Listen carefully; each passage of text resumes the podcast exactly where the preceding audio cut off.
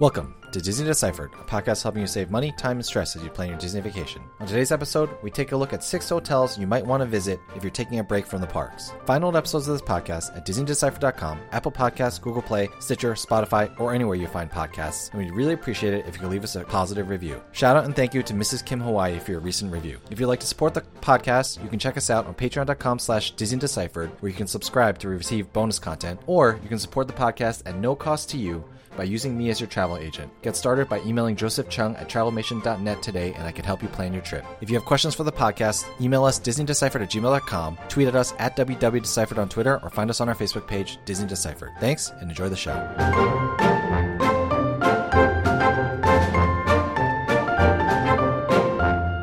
Hi, I'm Joe from As Joe Flies. And I'm Leslie from Trips with Tykes. Welcome back to Disney Deciphered. So, we thought it would be fun to talk about hotels that are worth visiting, uh, even if you're not staying there. Now, the thing with Disney World hotels right now is that, like, technically, you're not supposed to visit a hotel. I'm not sure if they've updated the website or not, but if you're driving, uh, you cannot kind of get into a hotel's parking lot unless you have a dining reservation. Basically, that's like the only way to get in, or if you're staying there. However, in reality, you can visit most Disney World hotels via walking, uh, via Disney transportation like a bus or monorail or Skyliner or whatever. So before we get started, just to say, like that's how you can visit Disney hotels. And we thought it would be fun to pick six Disney hotels that we feel like are worth visiting, even if you're not staying there. Whether it be to check it out maybe for a future stay or to have some fun uh, on an off day or something like that. You know, if you're having a resort day but don't want to stay at your own resort the whole entire time, what are some hotels that are worth checking out? So we each picked three hotels and Leslie, why don't you kick us off? What's your first hotel that you think is worth visiting, even if you're not staying there? So this probably comes to no surprise to frequent listeners, but I'm picking the Polynesian because of course I love all things tiki and Hawaiian and all of that, but it really is just a lovely resort. It's one of the originals of Walt Disney World, so it's sort of part of the history and there's so much to to do and see and eat there. I mean, it's got some great restaurants, Ohana and Kona Cafe, and then, of course, we can't forget Trader Sam's. That's my favorite place to go get a cocktail at all of Disney World and a great place to, when there are fireworks shows, to watch the fireworks from afar. They pipe in the music on the outdoor seating area there. So it's just a, a beautiful hotel, sort of of the original Disney vintage that's been updated and a lot to see. And then some great views of, you know, Magic, Magic Kingdom as well from, from the beach area there and gorgeous lobby to wander. I don't know. You, you love the Poly too, right, Joe? Yeah, I do love it. We should note that Trader Sam's is not open right now. Trader Sam's and Jungle Cruise are in this uh, reimagining phase right now, so we'll see what happens. I mean, I'm sure it's still going to be a ton of fun when it finally reopens. Now, some other stuff I love about the Poly is Pineapple Lanai, I think is what it's called, but that's where you can get a Dole Whip if you want. And it is going through a big renovation right now, and the entire monorail station is going to be brand new, and it looks really good, like just the frame of it. So, right now, to get there, you're going to have to walk over from the transportation and ticket center or have a dining reservation and take a, an Uber or something like that or take a bus. But I agree. Poly is a great place to check out. I mean, it's just a great resort to walk around. And yes, that lobby cannot be beat. All right, Joe. Well, what do you have for us? What's your first pick? All right, so I will stay around uh, Magic Kingdom to kick things off, and I will say Wilderness Lodge. Now, I know that you have a similarly themed hotel in the Grand Californian at Disneyland, but Wilderness Lodge is just actually, you know what? You do so much of a better job of explaining the decor. Can you explain what Wilderness Lodge in Grand Californian, what that theming concept is? So it's arts and crafts, but it's sort of like there's sort of a national parks overlay to those hotels. I mean, they're built in the in the same vein as the Ahwahnee Hotel and some of the original national park lodges out there. So it's kind of a sub style all of its own, and anybody who goes to all these Western national parks will recognize it immediately. Now, if you're at Disney World over the holidays, Wilderness Lodge has one of the best Christmas trees, so you should definitely check it out then. But even besides that, you know, there's a lot of popular restaurants there. Whispering Canyon is a lot of fun. Uh, you can check out way back when we had an episode of like kind of uh, kitschy or not gimmicky, but like fun dining at Disney World and Whispering Canyon is on there. They have some silly tricks that they do to keep your kids entertained while you're eating. But also a very popular restaurant is Geyser Point where you can overlook the water. There's a lot of outside seating and uh, you know, it's one of those places that people love to go to. So there's a lot of nice restaurants to check out there. And then the decor is really great. And you can also take a boat there from the Magic Kingdom if you want to visit. So, you know, it's just a really nice, relaxing place to go visit. Special shout out also to Fort Wilderness. Even though uh, this is not on our list, we are hopefully going to be talking about that in the future with a uh, guest appearance. But yeah, back to Wilderness Lodge, I just think the decor and the ambiance there is a lot of fun. And the nice thing is it's not super crowded since it is a little bit secluded from the rest of the resort. So it's a great place to check out when you are taking a break from the parks. Leslie, anything else about Wilderness Lodge before we move on? Yeah, I totally agree, Joe. We checked it out. My family did on our last family trip to Walt Disney World. And there are a couple of things that you can do there. I mean, in normal non COVID times, I don't know if they're running right now, but there are Surrey bikes for rent. And I think you can get out on, on a boat as well. So there's some activities there that we kind of at least checked out, um, didn't do, but for future trips. But that was definitely one that we just enjoyed kind of walking through and letting our jaw drop. Even the kids enjoyed it. So two thumbs up for that as well. Lovely. All right. So, what is the second hotel on your list, Leslie? So, the second hotel on my list is Animal Kingdom Lodge. And this isn't one of my favorite hotels to stay in because, as we all know, I am somebody who likes to spend every waking moment in the theme parks. And I find Animal Kingdom Lodge is a little too far away for my preferences, especially if I want to go spend a lot of time in Epcot or Magic Kingdom or Hollywood Studios. It's just too much transportation time. But the hotel is just lovely and just one of those awe inspiring lobbies when you walk in. Fantastic restaurants, Sanaa and Boma. Those are, you know, places to definitely plan a fancier night out. I mean, kid friendly, but also a fancier night out and, and uh, some really good food at those restaurants. Then, of course, there are the amazing views of the animals off of the back patio, as it were. you could just walk out through the lobby and out the back, and there's the savannah right there where you can see giraffes and all sorts of other animals right there. And of course, if you have one of those rooms, you can see them from your from your balcony. But even if you're not staying there, I mean, it's a great free way to see the animals, get in a little extra time with them on a non-park day, and then in non-COVID times, there are quite a few activities and kind of mini shows in the lobby themselves, things that kids can do, showing off African arts and crafts and music. So it's a lobby that feels very much alive and a hotel that really is hopping with activity. So so definitely worth a visit and you can even just sort of hop over there maybe after kind of running out of things to do at Animal Kingdom itself because it's a short bus ride from there. Definitely agree and also just a little shout out to the art in Animal Kingdom Lodge is really beautiful. I mean, I guess the art at all Disney hotels is great, but Animal Kingdom Lodge's art really feels unique and stands out to me. And it's just nice to walk around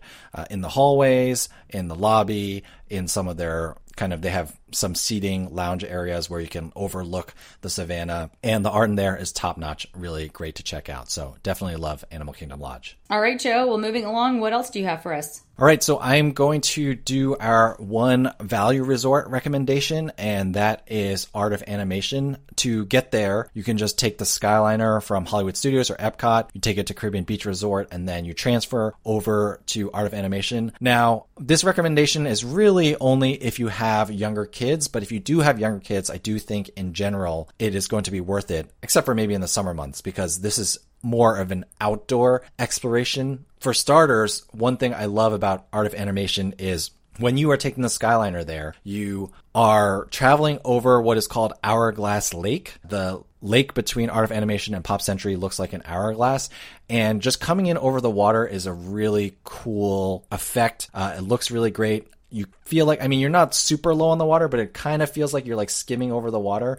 And so I really love kind of that entry into art of animation itself. And then when you get to art of animation, it is one of the most movie themed hotels at Disney World. I think we've spoken many times in the past about how Disney World hotel theming really only uses Disney characters at the value resorts. I guess the uh, Star Wars Cruiser is going to change all that. But up until that point, you know, you don't really see stuff from Disney movies in the moderates or the deluxe resorts. It is at the value resorts where you see that. And Art of Animation is definitely that. There are four different sections Little Mermaid, Lion King, Finding Nemo, and Cars. And in each of those sections, there are great picture opportunities, statues of different characters that your kids can take pictures with. It's a lot of fun if your kids into cars. They can go see all their favorite cars as they walk around. The quiet pool is the cozy cone pool, so it looks like the cozy cone motel. So there's a lot of great theming there, and Art of Animation has a nice food court, so you can grab lunch there as well. Now it is a lot of walking outside, so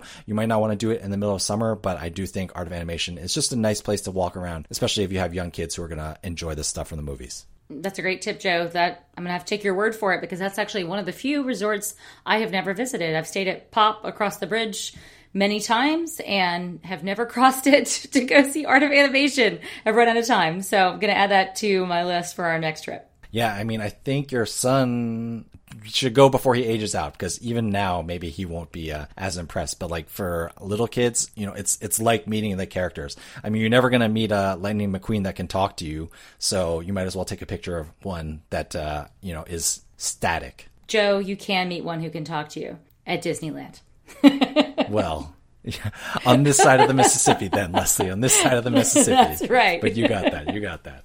All right. So, what is your third and final hotel, Leslie? All right. Well, I'm keeping it all in the deluxe family. I guess revealing my taste today. But my third choice is the Grand Floridian. And unfortunately, quite a lot of things at the moment are still paused at the Grand Flo. So this is kind of one of those recommendations to file away for, you know, a few months down the road. But there is just so much there. And of course, now there's a walking path between the Grand Floridian and the Magic Kingdom. So you can kind of get there on your own two feet and not have to wait for transportation necessarily, which might allow more people to kind of stroll on over and, and check it out. As far as restaurants go, in, in normal times, I don't think any hotel has as many really good food choices as the, as the, Grand Floridian does. There's, of course, the very, very uber expensive fine dining of Victoria and Albert's, but there's very good food both at Citricos and Narcoossee's. And then, of course, a character meal, 1900 Park Fare that's not open at the moment. But that's great. And then there's the princess tea in normal times that you know you can take your princess loving little ones to. There's just such great ambiance. The lobby is just breathtaking and you know there's usually a piano player and there's the old school elevator that going up in the middle of the lobby. I mean, it's just one of those beautiful old hotels. It's in the the style of the Hotel Del Coronado out in San Diego. So uh, it's just it's beautiful. It's beautiful and definitely one that people enjoy just kind of sitting in the lobby and in, enjoying the ambiance and seeing some of the different happenings going on. And I, I'm hoping a lot more of those will be coming back soon. Yeah, and unfortunately, a lot of the entertainment in the lobby is missing right now. You know, there used to be Prince Charming and Cinderella would do a dance, but then, of course, the best thing was the Grand Floridian Orchestra. I sorry, I can't remember the exact name of it. I think that's might be what it's called. But they used to play music in the lobby at different hours during the day. But unfortunately, they have been let go for now and are not currently playing. Crossing fingers, here's hoping as Disney's moving back to normal, they will get their jobs back because that was really great for the ambiance at the Grand Floridian. And I want to give a quick shout out. Uh, I guess we'll name all of Grand Floridian's restaurants or almost all of them but Gasparilla's, which is their quick service restaurant, is very good. And then we ate at Grand Floridian Cafe, my daughter and I, on our last trip in May, and that was great, or April, and that was really great as well. And we were able to eat outside. So yeah, two thumbs up to the Grand Floridian. Now, one reason why we can recommend all the deluxes for the hotels to visit when you're not staying there is because even if you can't afford to stay there, like we rarely can afford to stay there, it's nice to visit and enjoy that luxury without having to pay the dollars that would cost to stay there. Totally agree. This is how you can hack a deluxe vacation on a value resort budget. All right, Joe, you have one more for us. What's your third choice? All right, so I wanted to pick a hotel that would be nice to watch fireworks from when they hopefully come back soon. By the way, the Poly is a great place to do that uh, on the beach. And so my third resort that I chose was Coronado Springs Resort. And I am specifically just going to focus on the Gran Destino Tower. I definitely think it's worth checking out. Now, my last recommendation, Art of Animation, was more for kids. Coronado Springs, I'm going to recommend more if you are an adult because there are multiple bars and places to eat in Gran Destino Tower without even having to leave the tower that are great as kind of like an adult nightlife sort of thing, a little bit more chill than Disney Springs.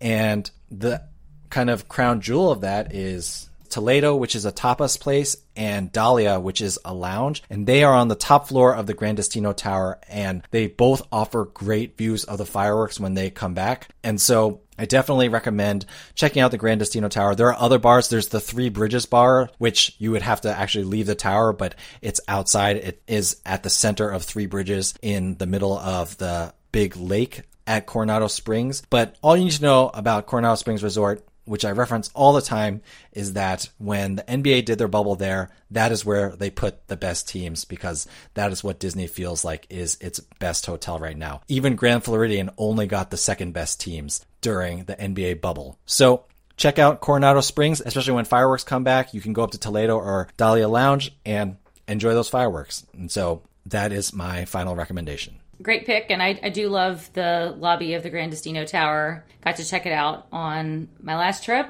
and definitely just fun to see what's new. You know, obviously it's not the newest anymore because Riviera has joined since then, but it is always fun to go see the latest construction at Disney. Yeah, I was thinking about putting Riviera on there, but I knew you had three deluxes, so you know I wanted to uh, mix it up a little bit. Well done, Joe. Serving everybody, I appreciate that. All right, Joe. Well, let's close this out with our traditional Disney do or don't. All right, so my Disney do. Now we talked about visiting all these resorts, even if you're not staying there, uh, checking them out.